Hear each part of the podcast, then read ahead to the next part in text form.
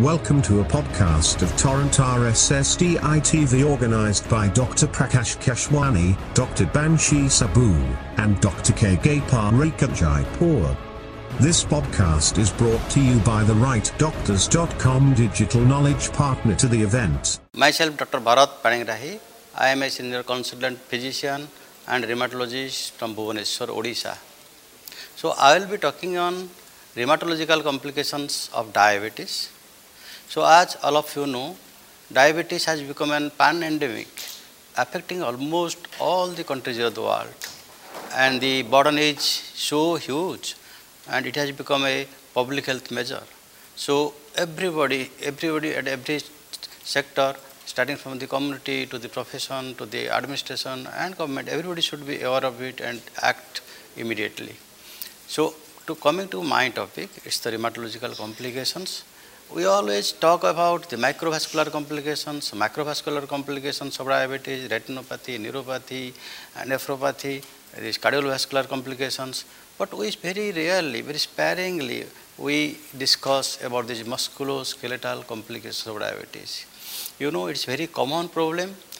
It may not hamper the, it may not have the mortality benefit, but the musculoskeletal complications that will affect the quality of life. It increases the morbidity. So we have to act at the earliest so that we can at least prevent or at least improve all these complications. Coming to these complications, the pathogenesis, all of you know we have this hyperglycemia in diabetics that increases this uh, that age that is also advanced glycation end products and this age when it acts with the cross-linking with the collagen that becomes the collagen that becomes dysfunctional and that affects all the muscles and all the periarticular tissue and also it has been seen this age is also responsible for endothelial dysfunction and also the microvascular complications. So the exact mechanism is not known, but it has seen the age acts through the age receptors, and by that this uh, that uh, activates the age receptors, the intracellular signaling pathway that affects the transcription factor NF, NF kappa beta, and by that the, the proteins, the pro-inflammatory proteins, and they are also produced more and more, and they act in the endothelium. There is endothelial dysfunction. So these are the various uh, hypotheses because these studies are very limited because nobody wants to uh, at least involve in these things so that the studies are very limited and that's why we have the data are very less. Coming to the specific problem, the specific complications, specific components. So what are the specific complications? We have the hand involvement, we have this, this uh, limb involvement, we have the muscles involvement, we have the bone involvement, and the, the common problems are number one, hand, hand involvement, we have the stiff hand syndrome, we have the Dupuytren's contracture, we have the trigger finger, and in the shoulder there is adhesive capsulitis. So you know the frozen shoulder or adhesive capsulitis. Uh, also we have got the muscle infarction, there is also this. So these are the various complications of diabetes. If I come to one by one, I, I will just elaborate some two, three, four uh, complications. Coming to the first stiff hand syndrome. The stiff hand syndrome, what happens here? These joints, small joints of the hands, they become then they stiff. There will be waxing and thickness of these joints, mostly the proximal uh, joint and the metacarpophalangeal joints. So there will be difficult in the grip, there is also difficult in the fine movements. So if you have, there are some, these are, these are all clinical diagnoses and if you have this prayer sign, we have got a prayer sign, we have also a tabletop sign, prayer signs, if you just uh, oppose the both the palms, so normally we can flatten the palms in, in both the palms, but in case of the stiff hand syndrome, what happens? There will be difficulty in flattening. So because the metacarpal joint, the proximal interphalangeal joints, these are stiff. That's why we cannot. So this is called the sprayer sign. We have the tabletop sign. If you put the palm on the table, you cannot just press, you cannot have contact of the palm to the table. So there will be like this. So the, the, because it is stiff, you cannot have. So these are the signs. So these are the clinical signs you can diagnose this problem. Coming to the treatment, you see, we don't have a satisfactory treatment. In many cases, they are also irreversible.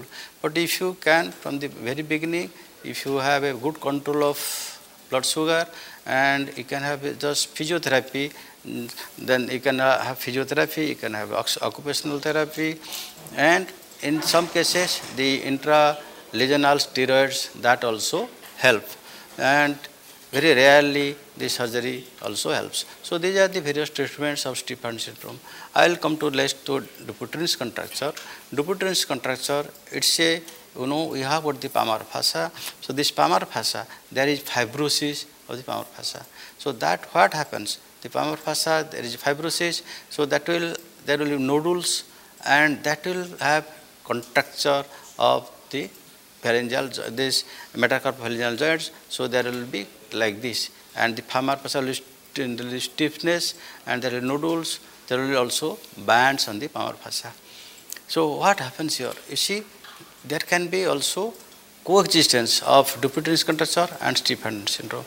But at times it is difficult to how to differentiate. There in typically in Dupuytren's contracture, the lateral two fingers, the ring finger and the fourth finger, these are the fourth and fifth fingers are mostly involved. Whereas in case of hand syndrome, mostly these uh, radial four finger, three fingers, they are mostly involved.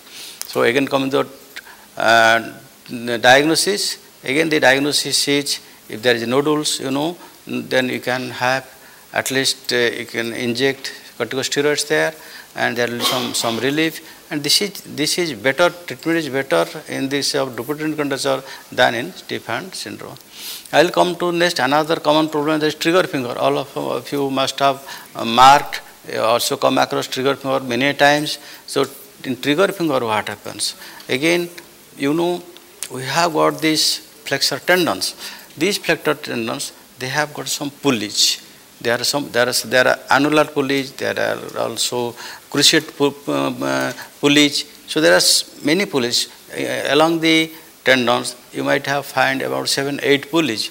So there is a one pulley that is an annular pulley that become that is present in in over this metacarpophalangeal joints. Above the the tendon is there and the pulley is above that.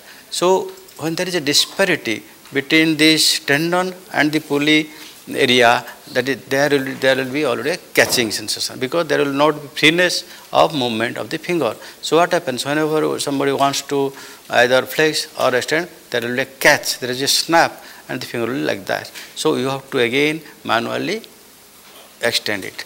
So this is the trigger finger. This is very common, common problem, and this is also very not only common problem. This is very uh, the quality of life here, here also many times if it is repeated and if it is bilateral then it is uh, uh, hampers the quality of life hampers also fine working. So here again we have got treatments you have to do exercise it you have to do physiotherapy again intralesional uh, corticosteroid over that pulley that also helps you can there also you can have a splint also you can have some splint in the primarily that also help in the early stages. Coming to the next, we can have a carpal tunnel syndrome. This is very common problem. You must have uh, come across many times with the carpal tunnel syndrome. This is found in the general population also, but in diabetes heart because there are certain problems which are very specific to diabetes. There is only one, one that is muscle infarction. But all these problems, what I am describing, these are associated with diabetes and the incidence is much more than the general population. So, coming to carpal tunnel syndrome, you see as you know the median nerve passes through the carpal tunnel. So, for the carpal tunnel. Also, there are many tendons, all the flexor tendons, they also pass through the carpal tunnel. So, here happens there is a compression of the median nerve that causes problem in the, in the So, this is carpal tunnel syndrome. Here happens the median nerve is compressed. So, you see the media, the lateral, the radial three fingers and also the radial part of the fourth fingers. These are affected. So this is the affected area. What happens? There will be um, there will be pain and tingling and paresthesia of this area. And the most problematic is it hampers the sleep at night this is worst at this pain is at worst at night that is the most problematic of this carpal syndrome and in you know, more, more advanced cases that can also affect the motor problem there will be the thinning of the weakness and thinning of the muscles of supplied by the median nerve. So, if we can, these nerve conduction states and the MRIs, these are also helpful in cases where difficulty in uh, diagnosing. So, coming to treatment, yes, there are some clinical, um, you, can just staging in the early, early stages, and there is stage, stage 1, stage 2, stage 3. In the early stage, what happens? Only there will be paresthesia and it doesn't hamper the, uh, there, there will no sensory loss and doesn't hamper the night nocturnal sleep. But in the intermediate stage, there will be definitely at times the nocturnal sleep is, is hampered and also there may be minimal sensory loss. But in the severe cases, what happens? Severe cases, there is sensory loss, there can be motor involvement, and the nocturnal sleep is much more hampered. Patient cannot sleep throughout the night. So, in the early cases, we can have at, at least splint, we can use a splint, we can also give intralesional corticosteroids, and that, that people, more, more, more people, more and more people, they recover. But in the severe cases, we should also send for surgery. So that there will be the decompression surgeries are there and we can send to that. So these are the some hand problems. We can also, the shoulder problems are there. There is more, more, one more common shoulder problem. So in shoulder we have got adhesive capsulitis or what we call um, this uh, frozen shoulder. There is also rotator tendinopathy. So we can Adhesive capsulitis or frozen shoulder is a very common problem. That's also, that also happens in other conditions, but in case of diabetes, it is much more concern. It is a very uh, problem, painful condition. In the early stage, there has got three stages. You show here the glenohumeral joint capsule that is affected. So in the early cases, because you have got three phases. In the early phase, that continues for four to eight weeks. So during the, these weeks, the pain will be more. Patient will have pain, both active movement and passive movement, both are very painful. So the, this, this uh, stage, again go to the intermediate stage. In the intermediate stage, what, what happens? There is more and more of stiffness of the joint, but the pain gradually recedes. But there is more of stiffness. Then that, will, that also continues for 4 to 8 weeks. And finally, the last stage that goes from 10 to 24 weeks and the stiffness persists but there will be some gradually gradually in early stage but gradually gradually there will be recovery so it's a, this is a self-limiting disease in many cases it uh, definitely it, it is being uh, cured automatically it is a self self uh, uh disease but what happens in many cases also the residual stiffness that continues. So we can give in the from the early stage, you can give and treat the treat the patient with limited movement. You can have intra-articular corticosteroids, and gradually, gradually in the second stage, third stage, you can go for physiotherapy. So these are the various problems that we find, but there are many other finds. So my message is, my message is you see, we should not at least uh, uh, devour these rheumatological complications from proper investigation, proper treatment and early diagnosis. And if we diagnose these cases early and treat early, we can at least give a patients a good quality of life. Thank you. You were listening to a podcast of Torrent RSSDI TV organized by Dr. Prakash Keshwani, Dr. Banshi Saboo, and Dr. K. Gopal Rekha Jaipur.